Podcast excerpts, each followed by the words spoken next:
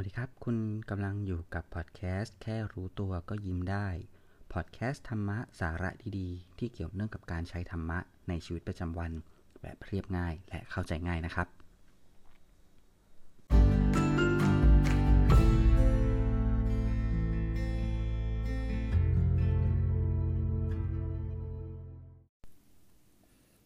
EP นี้เป็น EP ที่ 5 แล้วครับ EP นี้ผมก็จะ เอารูปโปรไฟล์แค่รู้ตัวก็ยิ้มได้ใน IG เนี่ย มาเล่าแล้วกันครับว่ารูปเนี้ยมันมาจากอะไรแล้วมันมีธรรมะอะไรอยู่ในนั้น หรือมันมีข้อคิดอะไรอยู่ในนั้น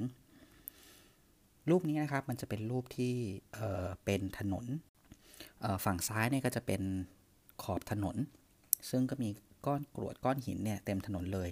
ส่วนฝั่งขวาเนี่ยมันก็จะเป็นยาง มาต่อยที่เขาลาดไว้เรียบร้อยแล้วเป็นทางถนนนะครับ รูปที่ผมถ่ายมาผมถ่ายมาเป็นลักษณะเป็นครึ่งครึ่งทั้งสองฝั่ง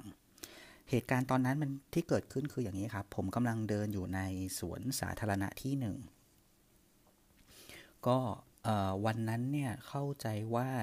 น่าจะเดินเพื่อหามุมถ่ายรูปสวยๆ แล้วก็เดินไปด้วยคิดนู่นคิดนี่ไปด้วยครับ มองนู่นมองนี่ไปด้วย เสร็จแล้วเนี่ย ผมก็ไปเจอสถานที่ตรงนี้หรือทางเดินตรงนี้แหละที่ผมกำลังเดินอยู่ สิ่งที่ผมเห็นสิ่งแรกคือทางซ้ายมันขรุขระมาก ส่วนทางขวาเนี่ยมันเรียบมาก มันเป็นอะไรที่เขาเรียกว่าคอนทราสต์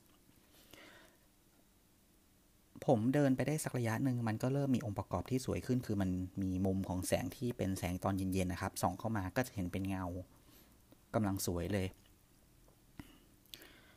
แคปชั่นอันเนี้ยมันก็เกิดจาก สิ่งที่ผมเห็นตรงเนี้ยผมใส่แคปชั่นเอาไว้ว่า ทางเดินบางครั้งก็ขรุขระบางครั้งก็เรียบง่าย แต่ไม่ว่าจะเป็นแบบไหนก็สวยงามเสมอ ถ้าเราเห็นดอกไม้ที่อยู่บนทางเดิน ความหมายมันเป็นอย่างนี้ครับ คือตอนที่ผมเดินไปเนี่ย ผมไม่ได้คิดอะไรหรอก ผมก็ถ่ายรูปไป แล้วผมก็เห็นว่ามันสวย แต่พอผมเอารูปกลับมาดู แล้วผมก็มานั่งนึกหรือมองย้อนกลับไปในสิ่งที่มันผ่านมาครับ สิ่งที่มันเทียบเคียงกันก็คือ บางทีอะชีวิตเราอาจจะเจออุปสรรค เราอาจจะอยู่ในทางที่ขรุขระบ้าง บางครั้งชีวิตเราก็อาจจะเรียบง่าย หรืออาจจะแบบสะดวกสบาย เหมือนตามทางที่เราเดิน แต่สิ่งหนึ่งก็คือไม่ว่าเราจะเดินอยู่บนทางไหนก็ตามครับ มันมักจะมีสิ่งสวยงามอยู่บนทางนั้นเสมอ มันก็เปรียบเหมือนดอกไม้ที่มันอยู่บนทางเดินทั้งสองฝั่งนะครับ คือดอกไม้เนี่ย มันตกลงมาจากต้นไม้ แล้วมันก็อยู่ปกคลุมทั้งทางเดินที่ขรุขระ แล้วก็ทางเดินที่เรียบสบาย ในชีวิตของเราอะครับ เราอาจจะเดินอยู่บนทางที่ขรุขระบ้าง ทางที่เรียบสบายบ้าง แต่เชื่อเถอะครับ ไม่ว่าเราจะเดินอยู่บนทางแบบไหนก็ตาม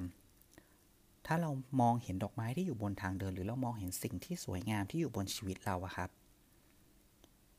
มันจะทำให้เรามีความสุขกับสิ่งที่เรามองเห็น แล้วมันเกี่ยวยังไงกับการรู้ตัวแล้วก็ยิ้มได้ มันเกี่ยวกันตรงนี้ครับ มันเกี่ยวกันตรงที่ว่าเวลาที่เราเดินเนี่ย บางทีเนี่ย ผมยกตัวอย่างอย่างนี้ละกัน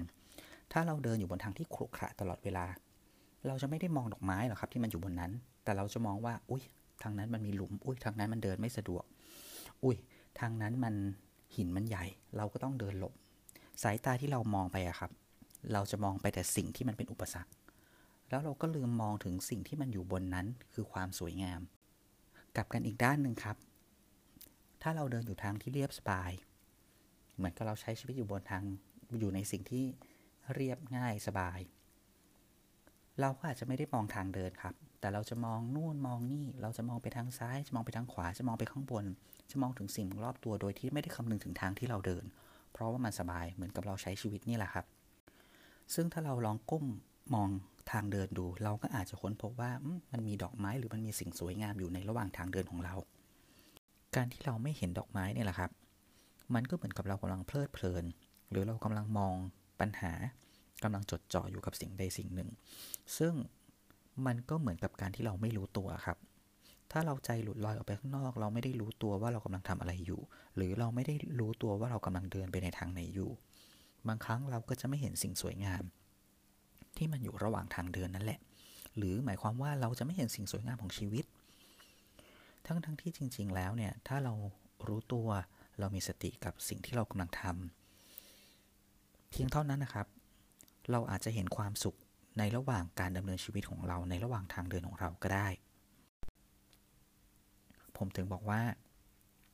ความสุขเนี่ยมันมีอยู่รอบตัวเรา ความสวยงามเนี่ยมีอยู่รอบตัวเราเสมอ ไม่ว่าชีวิตเราจะลำบากหรือว่าชีวิตเราจะมีความสุข ขอแค่เรามองให้เห็น แล้วรู้ตัวกับการกระทำของเรา เมื่อเรารู้ตัวกับการกระทำรู้ตัวกับสิ่งที่เราเห็น รู้ตัวกับสิ่งที่เรากำลังเดินอยู่ ลองมองสิ่งต่างๆ รอบตัว อย่าลืมมองดอกไม้ที่อยู่บนทางเดิน เพื่อที่จะทำให้ความสุข อยู่รอบตัวเรา ขอบคุณที่รับฟังใน EP นี้ครับ แล้วมาติดตามกันใน EP ถัดไปกับแค่รู้ตัวก็ยิ้มได้ สวัสดีครับ